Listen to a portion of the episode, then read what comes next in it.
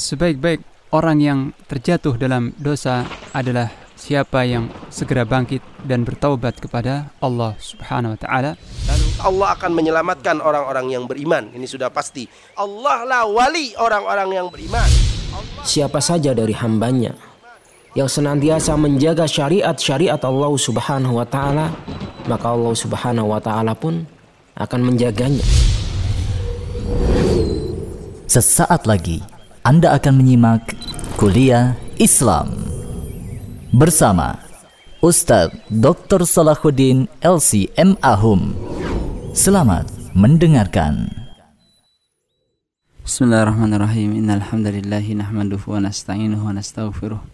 Wa na'udzu billahi min syururi anfusina wa sayyiati a'malina. May yahdihillahu fala mudilla lahu ومن يضلل فلا هادي له أشهد أن لا إله إلا الله وحده لا شريك له وأشهد أن محمدا عبده ورسوله لا نبي بعده اللهم صل وسلم وبارك على نبينا محمد وعلى آله وأصحابه ومن تبعهم بإحسان إلى يوم الدين ثم ما بعد Pendengar rahimakumullah alhamdulillah kembali kita memanjatkan puja puji syukur kita kepada Allah Subhanahu wa taala. Salawat serta salam semoga senantiasa tercurah kepada junjungan kita Nabi terakhir Nabi Muhammad sallallahu alaihi wasallam kepada para sahabat, keluarga dan seluruh pengikutnya hingga akhir masa nanti.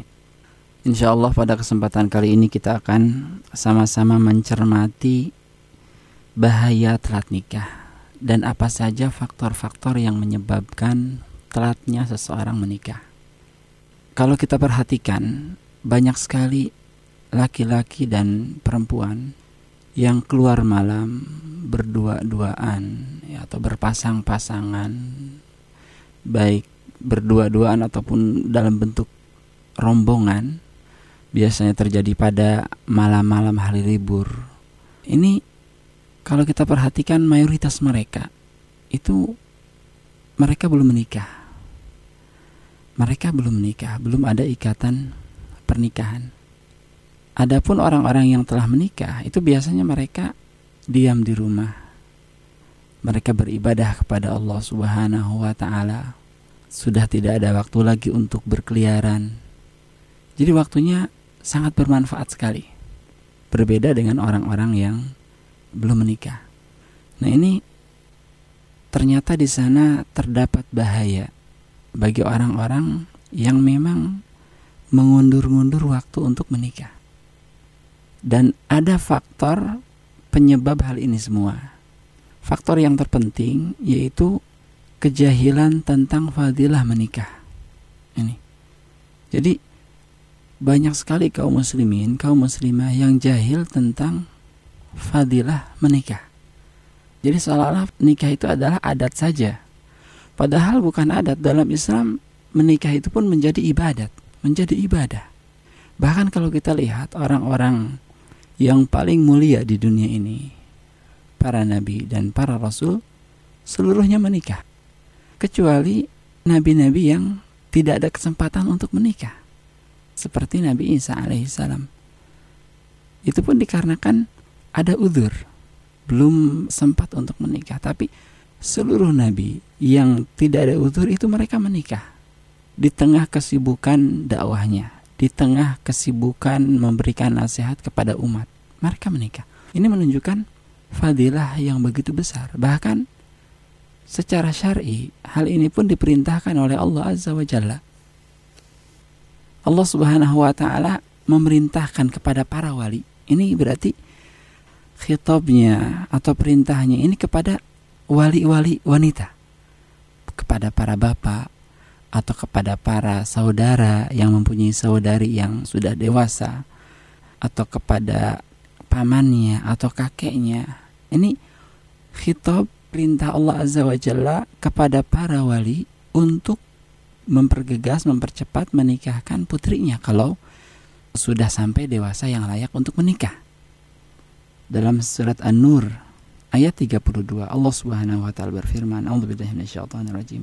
Wa ankihul ayyama minkum wassalihina min ibadikum wa imaikum wa ankihul ayyama minkum dan nikahkanlah orang-orang yang sendirian di antara kalian. Jadi kata-kata ayyama ini Ini orang-orang yang sendirian. Orang-orang yang tidak mempunyai suami. Atau orang-orang yang tidak mempunyai istri. Ini. Orang-orang yang tidak mempunyai suami, baik karena dia gadis atau dia janda, kalau dia tidak mempunyai suami dikatakan ayama wa ankihul ayama minkum dan nikahkanlah orang-orang yang sendirian di antara kalian. Wassalihina min ibadikum wa imaikum. Dan juga para budak hamba sahaya yang sudah layak untuk menikah itu diperintahkan untuk dinikahkan. Kemudian Allah Azza wa Jalla dikarenakan fadilah yang begitu besar tentang pernikahan, Allah Subhanahu wa taala telah menjamin rizki orang-orang yang menikah. Allah mengatakan, "Iya kunu fuqara yughnihimullahu min fadli." Kalau mereka fakir, Allah akan penuhi kebutuhannya. Allah akan penuhi kebutuhannya. Allah wasi'un alim dan Allah Azza wa Jalla maha luas rahmatnya dan maha mengetahui. Kemudian Rasulullah Wasallam pun memerintahkan kepada para pemuda untuk menikah. Sebagaimana sabdanya yang diriwayatkan oleh Imam Muslim, Ya ma'syar syabab man istata'a minkumul ba'ah falyatazawaj. Wahai para pemuda, kalau di antara kalian sudah sanggup untuk menikah, maka hendaklah bergegas untuk menikah. Ini dikarenakan fadilah yang begitu besar. Bahkan Rasulullah SAW menyebutkan beberapa fadilahnya, beberapa keutamaannya atau hikmah daripada pernikahan ini. Beliau mengatakan, fa'innahu aghaddu basar. Pertama nikah itu akan bisa lebih menundukkan pandangan. Tidak jelalatan, gitu ya. Kemudian wa ahsan lil farj menjaga kemaluan terhindar dari perbuatan-perbuatan fahisyah terhindar dari perbuatan zina ini yang banyak melakukan perzinahan itu adalah mereka yang belum menikah atau mereka yang tidak mempunyai pasangan hidup ini banyak yang melakukan perzinahan tapi akan sangat sedikit sekali orang-orang yang berzina dari kalangan orang-orang yang mempunyai pasangan walaupun ada iya ada tapi sangat sedikit sekali, jarang sekali. Dikarenakan ini termasuk obat. Wa ahsan lil farj, lebih menjaga kemaluan. Wa man lam yastati fa alaihi bisawm fa lahu ija.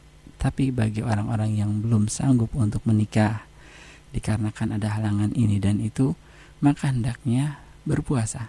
Dikarenakan puasa ini mempunyai tameng, penghalang antara perbuatan dia dengan perbuatan-perbuatan fahisyah dihalangi oleh puasa.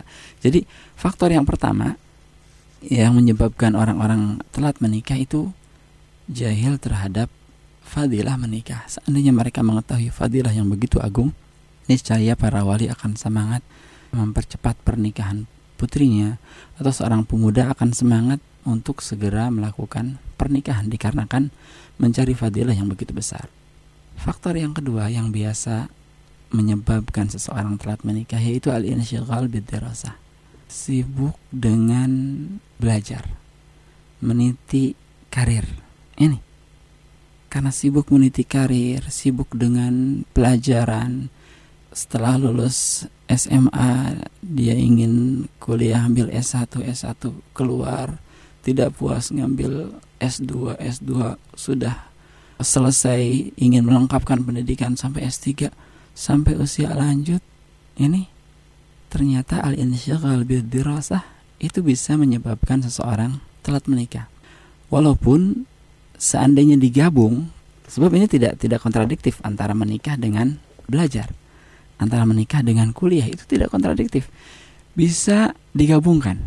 Seandainya dia ingin kuliah, ingin belajar lanjutan, silahkan belajar, lanjutkan belajarnya, studinya.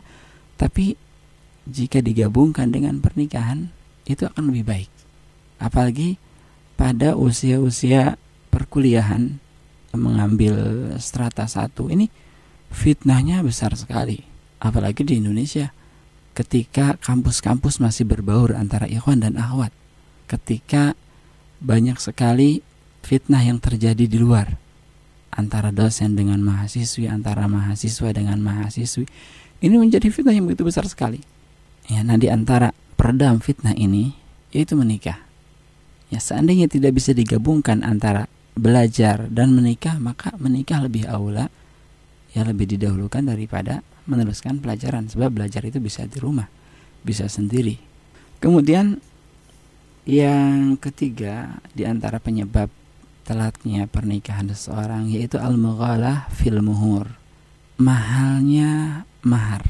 Sebagian wanita mungkin ada yang mematok mahar tertentu sehingga ini akan menyusahkan laki-laki yang akan melamarnya. Atau eh, mahalnya biaya pernikahan. Ini pun menjadi penghalang seseorang untuk taat menikah. Mahal biaya resepsi pernikahan, biaya walimah. Padahal dalam Islam menikah itu sangat mudah sekali. Bagi orang-orang yang tidak mempunyai harta banyak pun pernikahan bisa dilangsungkan.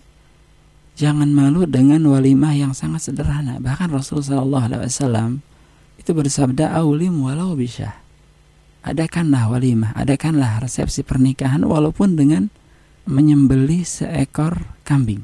Sembeli seekor kambing, kemudian masak dagingnya, cukup dengan nasi putih saja itu sudah cukup. Undang beberapa teman yang kira-kira bisa menghabiskan satu ekor kambing ini. Kira-kira dihabiskan berapa orang nih satu ekor kambing? 20 orang, 30 orang, undang teman itu untuk menghabiskan daging kambing dengan nasi putihnya. Itu sudah cukup. Sebab inti daripada walimah itu memberitahukan tetangga, memberitahukan rekan-rekan bahwa pada hari ini telah terjadi pernikahan antara fulan dengan fulana. Sehingga ketika dia berjalan berdua itu tidak ada fitnah, sudah diketahui oh ini sudah suami istri. Tujuannya hanya itu. Bukan untuk pesta pora, bukan untuk pamer kekayaan, bukan seperti itu. Bukan juga untuk pamer surat undangan, ini lebih tebal surat undangannya, warnanya lebih banyak, gitu ya, lebih gede, enggak enggak seperti itu. Tapi tujuan daripada walimah yaitu menginformasikan kepada sahabat, kepada keluarga, kepada tetangga bahwa telah terjadi pernikahan antara fulan dengan fulana sehingga tidak ada fitnah ketika mereka berjalan berdua gitu ya. Ketika mereka hidup serumah karena sudah diketahui itu sudah menjadi suami istri. Ya, untuk mahar Rasulullah Shallallahu alaihi wasallam bersabda, "Khairus sadaq aisaruhu." Mahar yang paling baik adalah mahar yang paling mudah. Tentu ini bisa disesuaikan dengan kemampuan suami. Ketika suami itu mempunyai harta lebih, ya dia pun sebaiknya melebih besarkan maharnya sebab mudah untuknya. Ketika calon suami itu ekonominya sedikit, maka mintalah mahar yang kira-kira mudah diberikan oleh calon suami seperti itu. Dan Rasulullah Shallallahu Alaihi Wasallam ini beliau ini orang kaya, tapi beliau memberikan mahar kepada istrinya 12 ukiyah atau setara dengan 400 dirham. Ini mahar Rasulullah Shallallahu Alaihi Wasallam kepada istri-istrinya sekitar 400 dirham. Itu. Kemudian selanjutnya penyebab terjadinya telat pernikahan yaitu tarkizu kathirin minal usar ala ahwalil khatib ad-dunyawiyah. Banyak sekali keluarga-keluarga ya terutama keluarga-keluarga wanita yang mereka memperhatikan pelamar itu dari sisi duniawi saja dari sisi kedudukan, dari sisi kerja di mana, dari sisi gajinya berapa, keluarga ini datang dari mana, rumahnya di mana, bagaimana bentuk rumahnya, masih ngontrak atau sudah punya rumah sendiri. Ini banyak yang yang memperhatikan hal ini sehingga banyak keluarga yang menolak datangnya seorang laki-laki dikarenakan hal duniawi. Padahal ini bertentangan dengan sabda Rasulullah Shallallahu Alaihi Wasallam ketika beliau bersabda, "Idza ataku man taradawna dinahu wa khuluquhu fa'ankihu." Kalau datang seorang pemuda yang engkau ridhoi agamanya dan engkau telah ridho kepada akhlaknya, maka nikahkanlah. Jadi kita lihat agamanya bagus, akhlaknya bagus, setuju dengan hal ini, maka nikahkan. Jangan terhalangi keriduan kita terhadap agama dengan duniawinya yang yang minim. Itu Jangan menghalangi hal itu.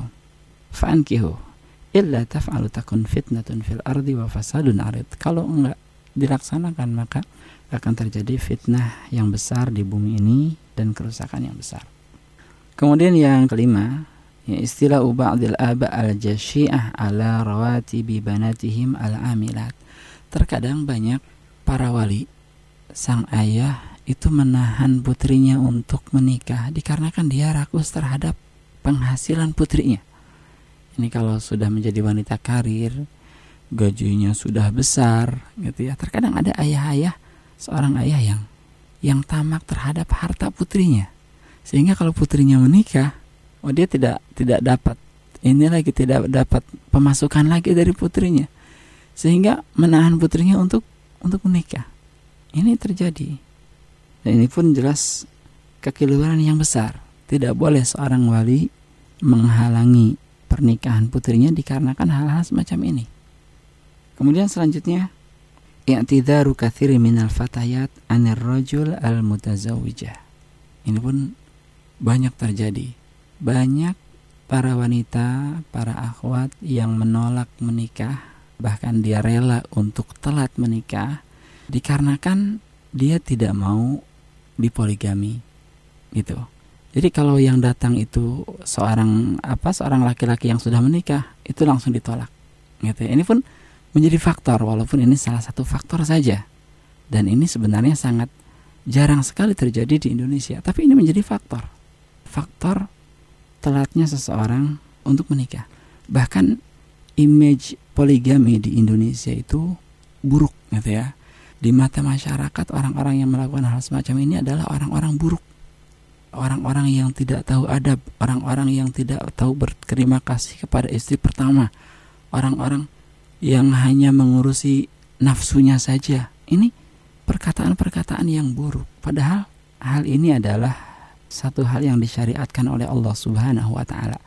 Dan Allah Azza wa Jalla yang Maha Hakim, yang Maha Alim ketika meletakkan syariat ini itu berdasarkan hikmah dan ilmunya. Bukan berdasarkan kezaliman Allah, bukan berdasarkan kebodohan Allah. Allah tidak zalim, Allah tidak bodoh tapi Allah Maha bijaksana dan Allah Maha mengetahui. Sehingga seluruh syariatnya akan terpancar kebijaksanaan dari Allah Azza wa Jalla. Bahkan ini menjadi solusi. Akan menjadi solusi. Bahkan Rasul kita Muhammad Sallallahu Alaihi Wasallam pun berpoligami mempunyai istri lebih dari satu. Beliau mempunyai sembilan sembilan istri ketika beliau meninggal beliau meninggalkan sembilan istri Sebelumnya beliau mempunyai 11 istri dan ini kekhususan beliau Shallallahu Alaihi Wasallam untuk umatnya Allah Subhanahu Wa Taala membatasi hanya empat istri. Nisa'i mathna wa thulatha wa ruba. Fa in khiftum ala ta'dilu fawahidah. Nikahilah wanita-wanita yang cocok untuk kalian dua, tiga atau empat. Tapi ingat kalau kalian takut tidak sanggup berbuat adil maka satu saja. Jadi ini ancaman. Memang banyak sekali fenomena keburukan dari orang-orang yang melakukan poligami. Itu banyak, tidak sedikit. Syariat poligami tercacatkan oleh mereka-mereka yang melakukan poligami tidak tapi tidak tidak adil. Tidak membagi waktu yang adil. Ini atau tidak memberi nafkah yang adil. Ini tercacatkan syariat ini. Tapi jangan disalahkan syariat ininya, jangan Sebab sholat pun banyak tercacatkan oleh orang-orang yang melakukan bid'ah. Jangan disalahkan sholatnya. Sholat adalah sholat, adalah ibadah kepada Allah Azza wa Jalla. Walaupun banyak orang-orang yang melakukan kebid'ahan sehingga sholat pun tercacatkan. Bahkan seluruh syariat itu banyak cacat karena dilakukan dengan tambahan-tambahan dari dirinya sendiri. Haji menjadi cacat dikarenakan banyak orang-orang ya yang mencium seluruh dinding Ka'bah Padahal yang disunahkan dicium hanya hajar aswad, tapi seluruh dinding Ka'bah dicium-ciumin. Eh, ini tercacatkan syariat haji. Jangan disalahkan syariat hajinya, tapi salahkan orang yang melakukan pencacatan itu. Begitu juga masalah poligami. Ini syariat dari Allah Subhanahu wa taala yang terpancar dari hikmah dan ilmu Allah Subhanahu wa taala sama sekali tujuannya sama sekali bukan untuk menzalimi seorang wanita, sama sekali tidak terdapat hikmah yang begitu besar. Kemudian selanjutnya anna ba'dha nisa al-mutallaqat yusibna ba'da talaqihinna bi ihbat fala tufakkir fi zawaj maratan taniyah. Trauma dengan suami pertama, trauma dengan suami terdahulu. Ini biasanya terjadi pada wanita-wanita yang diceraikan oleh suaminya. Jadi wanita ada seorang istri diceraikan oleh suaminya, kemudian ketika dia menjanda, dia trauma sehingga dia tidak berpikir untuk untuk menikah lagi. Walaupun ini hak seorang janda itu berhak untuk menentukan pilihannya. Dia boleh menikah kembali, boleh juga sendiri. Ini menjadi haknya, gitu ya. Walaupun ketika menikah itu terdapat fadilah yang begitu besar. Nah, ini ada kekeliruan yaitu trauma dengan hal ini. Trauma. Jadi harus diyakini bahwa Allah Subhanahu wa taala itu memberi karakter yang berbeda antara satu suami dengan suami yang lain, antara satu laki-laki dengan satu laki-laki yang lain. Dan bisa jadi kasus perceraian itu itu adalah hal yang terbaik.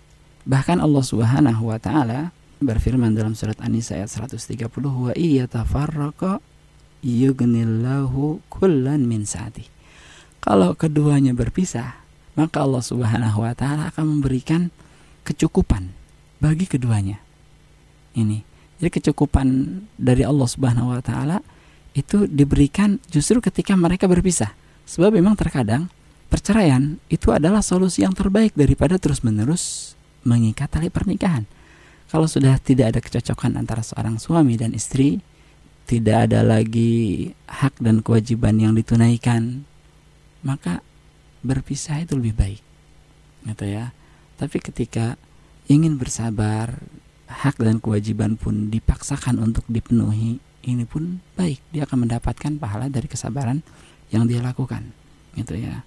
Kemudian yang terakhir mungkin ini adanya adat yang menyalahi syariat. Seperti adat seorang adik itu boleh menikah kalau kakaknya sudah menikah. Ini adat. Dan ini ternyata menyalahi syariat. Ya, dikarenakan syariat itu tidak melarang seorang adik menikah terlebih dahulu daripada kakaknya. Gitu ya.